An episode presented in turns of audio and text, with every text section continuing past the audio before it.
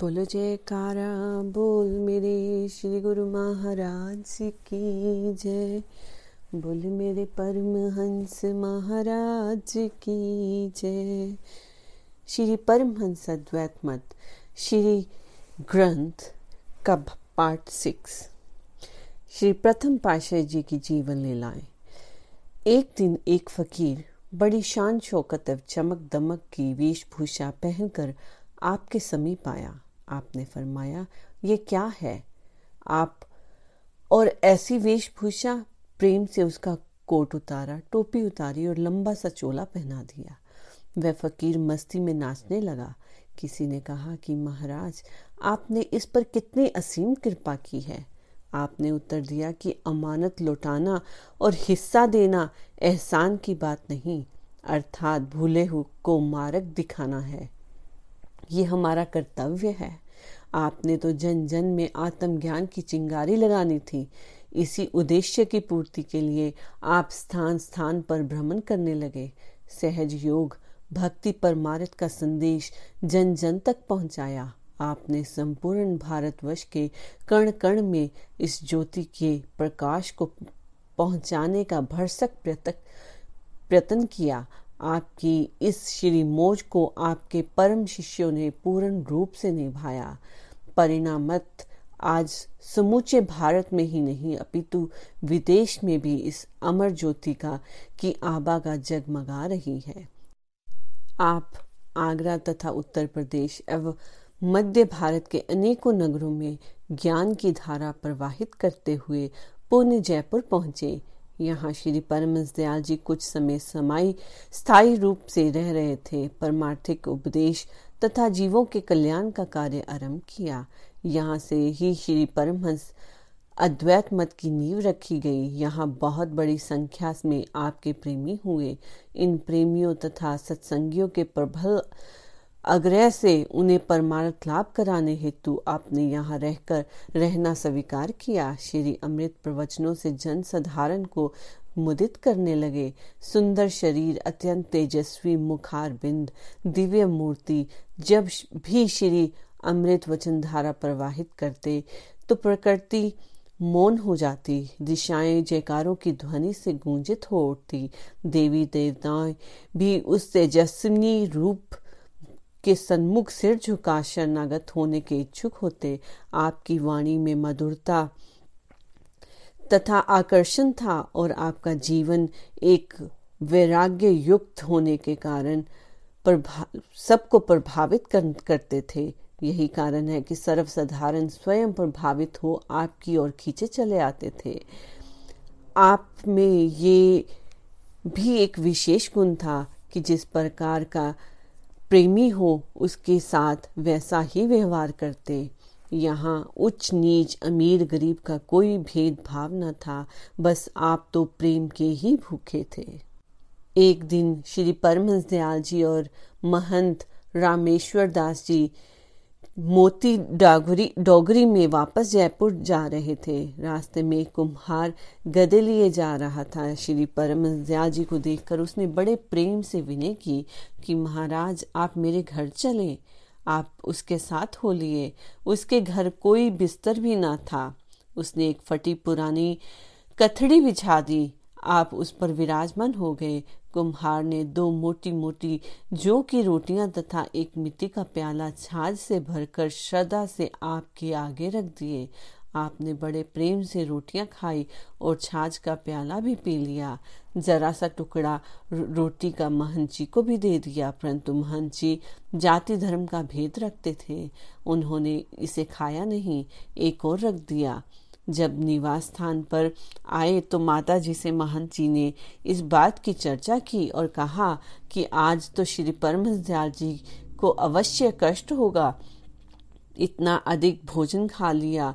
उनकी माता जी ने कहा कि फकीरों के संबंध में अधिक बातचीत करना उचित नहीं, मगर महंत जी ना माने। श्री परमस दयाल जी से कहने लगे कि आप घर पर एक छटाक चावल भी मुश्किल से खाते हैं। आज ये जौ की मोटी मोटी रोटी तथा इतनी छाछ कैसे पी गए? श्री परमहंस दयाल जी ने हंसकर फरमाया कि कुम्हार की श्रद्धा पूरी करने के लिए। देखो, कैसी मोहब्बत और नर्मता से उसने बुलाया और खाना खिलाया। यदि उसके घर में ना जाते और खाना ना खाते, वह समझता कि साधु लोग, छोटे लोगों के घर नहीं जाते हैं।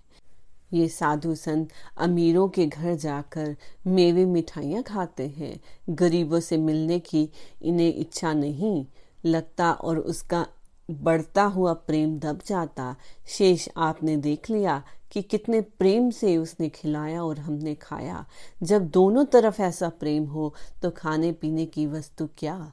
यदि विष भी मिल जाए तो भी कष्ट ना होगा। इस प्रकार श्री परमंश दयाल जी ने ये दिखला दिया कि महापुरुष सदा प्रेम के भूखे होते हैं, धन संपत्ति के नहीं, जिसने भी प्रेम से, हार्दिक श्रद्धा से भगवान को पुकारा वह उसी के हो गए। भगवान सदा अपने प्रेमियों के वश में होते हैं। इसके पश्चात वह कुम्हार संतों की सेवा श्रद्धा से करने लग गया। आपका जीवन त्याग और तपस्या का साक्षात प्रतीक है। आप परम कृपालु के स्वभाव के थे। एक दिन सर्दी की ऋतु में एक जागीरदार साहेब ने एक बहुमूल्य कंबली दुशाला लाकर आपको उड़ा दिया। अभी जागीरदार वहीं खड़े थे कि एक फकीर जो सर्दी से काँप रहा था, वहाँ आया और कहने लगा, बाबा, जाड़ा लगता है, हमें कुछ पहनाओ। आपने अपना चोला उतार कर दे दिया और पूछा, कि और कुछ? उसने उत्तर दिया कि ओढ़ने की आवश्यकता है। आपने वही दुशाला ओढ़ने को दे दिया। और पूछा, अब? उसने कहा, सिर नंगा है। आपने अपनी टोपी भी उतार कर दे दी। उसने फिर प्रार्थना की कि टांगे नंगी हैं। आपने धोती उतार कर दे दी। एक लंगोट में ही बैठ गए। आपने पूछा, कहिए, और कुछ चाहिए? उसने कहा, बस। और प्रसन्न होकर चला गया। वहाँ पर जो भगत बैठे थे, उनमें से कुछ अपने घरों में भागे भागे गए। कोई आपके लिए चोला ले आया और कोई धोती। इस प्रकार से वहाँ पर कितने ही चोले और कितनी ही धोतियाँ इकट्ठी हो गई। आपने फरमाया कि देखो, त्याग में कितनी शक्ति है। एक धोती और चोला त्याग करने से कितने ही वस्त्र मिल गए। कुछ कहने या मांगने की ज़रूरत नहीं। त्याग करो कुदरत स्वयं मददगार बनती है। श्री परम दयाल जी ने परमारथ कार्य के लिए सांबर जाना था। एक दिन स्वयं लगभग चार पाँच बजे का समय था। आप कुछ प्रेमियों के साथ जयपुर स्टेशन पर गए। प्लेटफॉर्म पर आध्यात्मिक चहल पहल थी। कारण ये था कि वह प्लेटफॉर्म पर वायसराय के आगमन की हेतु शामिनाएँ लगाए गए थे। प्लेटफॉर्म पर छिड़काव किया गया था। वहाँ पर एक और सुंदर कालीन बिछा हुआ था और उस पर एक विशेष कुर्सी वायसराय के लिए रखी हुई थी। इस समय में आप कुछ प्रेमी भक्तों सहित प्लेटफॉर्म पर पधारे। दारोगा रामचंद्र जी जो सरकारी कर्मचारी थे, आपके परम श्रद्धालु थे। वे वायसराय के आगमन तथा स्वागत हेतु प्लेटफॉर्म पर घूम रहे थे। जब आपको आते हुए देखा तो शीघ्र एक कुर्सी तथा कालीन को ले आए। वायसराय की कुर्सी से कुछ दूरी पर सामने ही वह कुर्सी तथा कालीन बिछा दिया। आपको उस पर विराजमान होने के लिए विनय की आप वहाँ पर विराजमान हो गए तथा स्वयं अन्य प्रेमियों के साथ आप, आपके श्री चरणों में बैठ गए। अन्य प्रेम कर्मचारी ये देखकर हैरान थे कि दरोगा रामचंद्र जी ने ये क्या किया? हारित गाड़ी आने का समय समीप था। इधर दरोगा जी श्री दर्शन तथा प्रवचन अमृत पान करने में मगन हो गए। एक एक करके कर्मचारी अपने कमरे से बाहर आकर आपको देखते। अलौकिक छटा को लिए हुए अत्यंत तेजस्वी स्वरूप में दर्शकों को आपका व्यक्तित्व असाधारण प्रतीत हो रहा था। नियत समय पर निर्धारित रेलगाड़ी आ गई। श्री परमहंस दयाल जी ने दरोगा रामचंद्र जी को फरमाया कि, भगत जी, जब अब जाओ और स्वागत आदि का कार्य करो। वह श्री आज्ञा पाकर वायसराय के स्वागत के लिए रेलगाड़ी तक पहुँचे। जब वायसराय गाड़ी से नीचे उतरे तो सामने की ओर बैठे हुए महान व्यक्तित्व श्री परमहंस दयाल जी की ओर देखते ही खड़े रह गए। दरोगा रामचंद्र जी से पूछा कि क्या आप इन महापुरुष से कुछ परिचित हैं? तब उसने श्री परमस दयाल जी के विषय में कामिल मुर्शिद फकीरी वेश में असाधारण व्यक्तित्व का श्रद्धा युक्त परिचय दिया। वायसराय ने यह सुनकर तथा देखकर श्री परमहंस दयाल जी को श्रद्धा युक्त नमस्कार करके ये कहा कि ये सचमुच कोई महा, महादिव्य व्यक्तित्व वाले संत हैं। इसके पश्चात अपनी कुर्सी पर जाकर बैठ गए।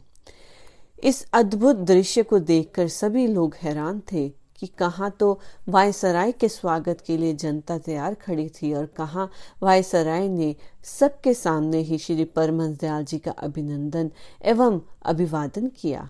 महापुरुष जिस पर भी कृपा दृष्टि करे, वही इस ज्योति को पहचान सकता है।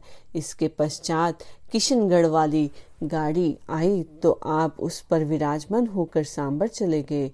बोलो जयकारा बोल मेरे श्री गुरु महाराज की जय।